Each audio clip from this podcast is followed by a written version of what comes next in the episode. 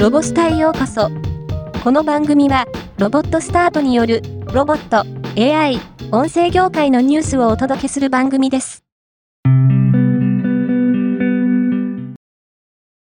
東京都は持続可能な新しい価値を生み出すサステナブルハイシティテック東京を推進する取り組みの一環として寿司テック東京2024開催の100日前を契機にメタバースを活用して東京の魅力を国内外に発信していくバーチャル江戸東京プロジェクトをクメタバースプラットフォームクラスターで1月18日から開催します。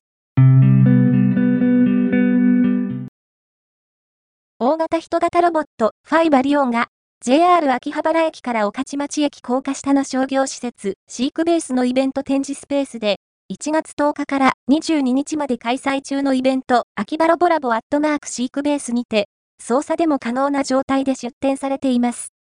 入場料は無料です。サイエンスライターの森山和道がレポートします。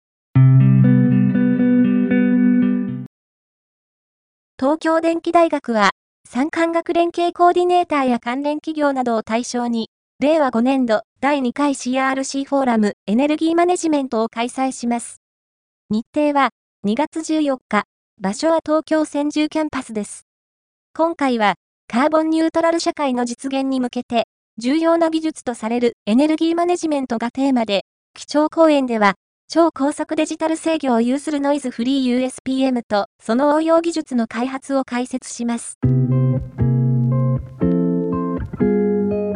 今回のニュースは以上です。もっと詳しい情報を知りたい場合、ロボスタで検索してみてください。